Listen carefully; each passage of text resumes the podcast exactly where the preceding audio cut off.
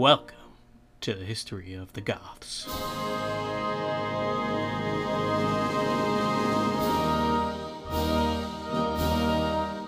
After reading through the Origo Gothica and the other great works on the Goths, one will most likely be inclined to smash his head into a wall repeatedly over how hole ridden and spotty the timeline of the Goths actually is. They appear with ferocity, and just as quickly recede into oblivion, hidden beyond the gaze of our mostly Roman record. But I didn't create this podcast just to give myself a major concussion. There is yet hope that I may be able to piece together a story from these ancient writings, because from what I have read, it is a very interesting tale of heroism, triumph, and of course, tragedy. You may be wondering if this story is so hole ridden, then why would you make this podcast in the first place? That's a good question. The only acceptable answer would be that I thought it would be a fun and challenging thing to do. I like history, and since you're listening to this podcast on such a niche topic, I assume you do too. Plus, ever since I first picked up a book about the Goths at the library, I realized they were super kick butt, or more professionally, the Goths were something special. A people that have always elicited the greatest of excitement from historians who told their story and kings who took their image. They moved all over Europe, tore down the greatest empire the world has ever seen, set the groundwork for the modern Western world, and then simply vanished. Truly impressive for such a small tribe. Throughout history, there's been a lot of debate about how to approach the memory of the Goths. Historian Herwig Wolfram helpfully notes the two schools of thought that have emerged in relation to the Goths, which I will dub the Latin school and the Germanic school. The Latin school uses the Goths as an antithesis of everything good, such as civilization, culture, and humanity, that they are nothing but mindless barbarians who wish to loot, destroy, and massacre all that is good.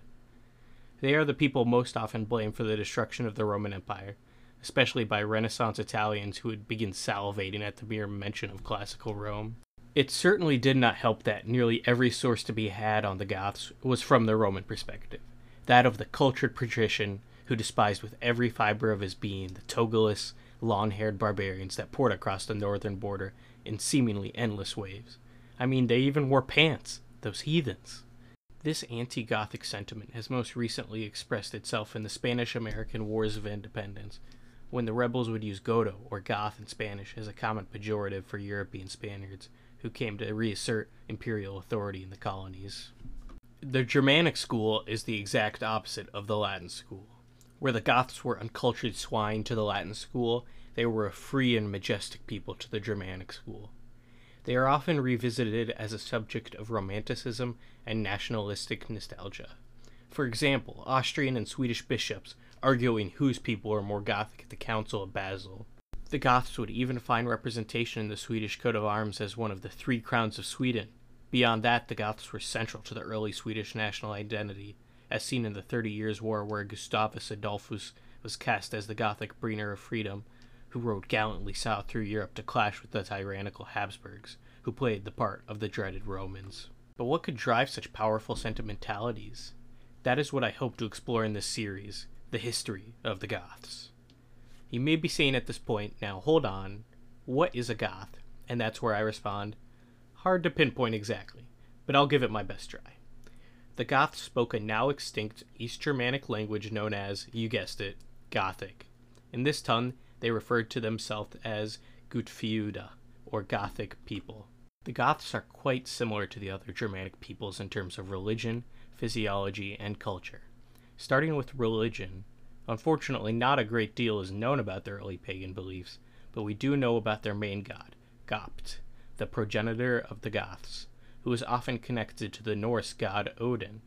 Both are seen generally as fatherly figures, with Odin having created Ask and Embla, the Swedish Adam and Eve.